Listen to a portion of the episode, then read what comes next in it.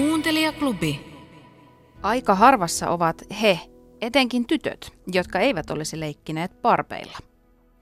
Barbie esiteltiin New Yorkin lelumessuilla vuonna 1959. Sen jälkeen muovinukke on valloittanut koko maailman ja saavuttanut ikonisen aseman. Koko historiansa ajan Barbia on myös kritisoitu ja vastustettu. Miksi yksi muovista tehty nukke herättää niin suuria intohimoja? Tätä asiaa tutkaillaan Plastiikkia, plastiikkia, kulttuurin muovihistoriaa sarjan kahdeksannessa osassa. Barbin tarinaa ovat kertomassa Suomen kansallismuseon näyttelypäällikkö Minerva Keltanen ja mediatutkija Susanna Paasonen. Toimittajana Plastiikkia, plastiikkia, kulttuurin muovihistoriaa sarjassa on Niina Mäkeläinen. Alkuun Barbie keskittyi muodin esittelyyn ja häiden suunnitteluun Kenin kanssa. 70-luvulla Barbie nosti katseensa lattian rajasta ja sen silmät suunnattiin suoraan eteenpäin. 80-luvulla Barbin ammattivalikoima alkoi kasvaa ja se työskenteli muun muassa yritysjohtajana ja lääkärinä. Myydyin Barbie on ollut 90-luvulla lanseerattu Totally Hair Barbie, jonka tukka ulottui nilkkoihin saakka – Samoihin aikoihin kauppoihin ilmestyi myös uusi Ken-nukke, koska markkinatutkimuksissa tytöt olivat toivoneet Keniltä hieman tyylikkäämpää pukeutumista. Lopputuloksena Ken näytti kuin suoraan homodiskosta tulleelta. Uusi Ken myi hyvin, mutta arvosteluryöppy sai Mattelin vetämään sen pois markkinoilta. Tämän jälkeen valokeilaan nousi Barbin paras ystävä Midge, joka oli raskaana. Midge-nuken sormessa ei kuitenkaan ollut sormusta ja raskausmahalla varustettu nukke oli pakattu eri laatikkoon kuin väitetty aviomies. Huolestuneet vanhemmat pelkäsivät tämän kannustavan tyttöjä teiniraskauksiin. Midgin sormeen lisättiin sormus. Itselläni barbit olivat hyvin rakkaita leluja silloin pikkutyttönä ollessa, mutta sittemmin toiset lelut, toiset mielenkiinnon kohteet veivät tilaa ja parpit jäivät sinne komeron nurkkaan itse asiassa vanhempien kotiin odottamaan aikaa parempaa tai odottamaan toista kotia. Aika monellahan meistä on se tilanne, että vuosien saatossa kotiin on kertynyt yhtä jos toista tavaraa – ja joitakin hetkiä sitten maahamme rantautui konmarituksen suuri aalto, jossa kaikki, kaikesta turhasta luovuttiin ja vain ne rakkaimmat esineet säilytettiin. Mitä sitten, jos olet vain asioita ja tavaroita keräävä ihminen? Olet vain luonteeltasi, luonteeltasi sellainen. Roju monologeja johdattaa tähän ongelmaan.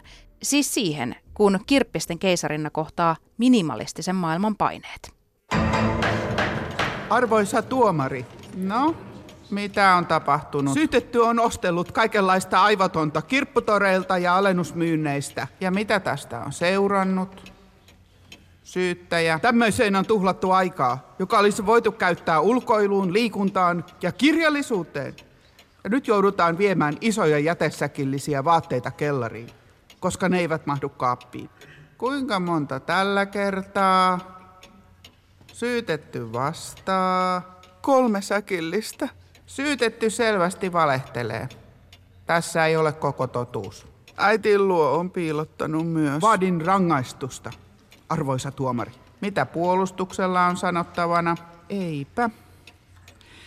Eipä mitään erikoista lisättävää. Oli tässä kai joku puolikas ajatus kirppispöydän pitämisestä, mutta se kai sitten kuivui kokoon.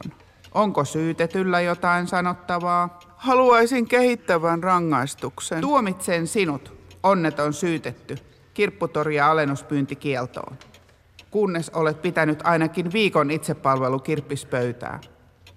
Rangaistus lankeaa tästä päivästä alkaen ja koskee divareita ja huuto.nettiä myös. Ei huutonettiä. Ei. Kyllä. Ei huutonettiä. Ja tuomiosta ei, ei sitten voi valittaa mihinkään.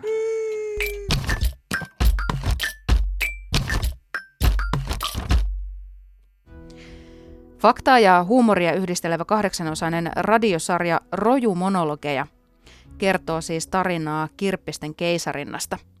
Se kertoo tarinaa epätoivoisesta yrityksestä opiskella konmarituksen ideaa ja toteuttaa sitä omassa elämässä. Missä välissä tarpeellinen, rakas ja tärkeä tavara muuttui rasittavaksi rojuksi? Tätä pohtii siis rojumunologia käsikirjoittanut ja ohjannut Tuula Rajavaara. Kuuntelijaklubi. Kuinka paljon sulla on rahaa tällä hetkellä käyttötilillä? Siis käyttötilille. Joku 2 miljoonaa 380 000 käyttötilille. 2 miljoonaa 380 000. Yle puheessa. Kysy mitä vaan.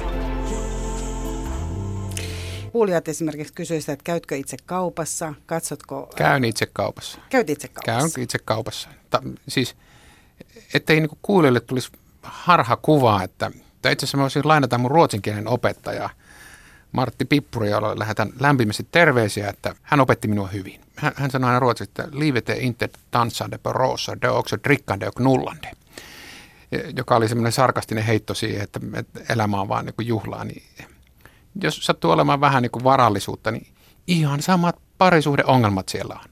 Riidellä, että kuka käy kaupassa, kuka helvetti tekee ruokaa, kenen vuoro hakee lapset. Ää, no, ää, tietysti työnteosta aina pitää vähän keskustella, että kun saattaa olla joskus vähän pitempiä päiviä. Mutta joo, kyllä, kyllä käyn tuota, kaupassa ja olemme jakaneet työtehtävät siten, että minä pesen pyykit. Miksi sä et ota mitään tämmöisiä kodinhoitopalveluja? Tai miksi Kyllä mä niitäkin otan, mutta on hyvin epäsuomalaista ottaa maid's room, niin kuin palvelijahuoneeseen Filippiino, joka sitten tekee kaiken sinulle. Jotenkin koe sen vieraaksi. Mutta joo, kyllä, joka toinen viikko käy siivousfirma siivoamassa, mutta kun on kolme lasta, niin ne kyllä sotkee niin paljon, että joutuu siivoamaan joka päivä. Ja sitten on tietysti lastenhoidollista apua ja joskus kodinhoidollista tai kodinhoidollista apua tulee. Mutta ei, se ole niin kuin, että se olisi 804 asuttaisi niin palvelutalossa. Vaan sitten itse tehdään ne omat asiat, kuten kaupassa käydään. Joko minä käyn tai puoliso käy, mutta kyllä niin kuin, ei ruoka levitoi meidän pöytään. Mutta onko tämä yhteispäätös vai teetkö sä nimenomaan tällaisen päätöksen, että en mä, mä tiedä, halua siis... käyttää näitä palveluita ja me teemme nämä yhdessä, vaikka puoliso vaikka haluaisikin, että siivoja kävisi joka päivä, jos kerran. No voisi käydä ja eikä siihen niin talouskaatus. Mutta siis tota, ehkä me olemme ajautuneet tämmöiseen, tämmöiseen järjestelyyn. Ja on se ihan, ihan hyvä, että pysyy elämän realiteetit äh, mielessä siinä, kun pesee tuota, tuota, WC-ankala vessanpönttä. Kysy mitä vaan on ohjelma, jossa eri alojen ammattilaiset asiantuntijat ja kokijat vastaavat Mira Selanderin johdolla kuuntelijoiden lähettämiin kysymyksiin. Tämä ohjelma on siis tehnyt paluun Yle Puheen taajuudelle ja löytyy myös Areenasta. Kysy mitä vaan ohjelmassa mikään kysymys ei ole liian nolo tai tyhmä. Ja jokin aika sitten kysyttiin miljonääriltä, että tekeekö raha onnelliseksi. Minkälaista valtaa raha tuo arjessa? Kuuluuko rikkaalle perheelle lapsilisät? Tarjoako rikas köyhemmille kavereilleen baarissa? Saako rahalla helpommin naisia? Nämä ovat muutamia kysymyksiä, joita kuulijat ovat lähettäneet ja Mira Selander rohkeasti niitä kysyy mieheltä, jolla on, kuten edellä kuulimme, reilu kaksi miljoonaa käyttötilillään. Kysy mitä vaan miljonääriltä. Sekin löytyy siis Yle Areenasta.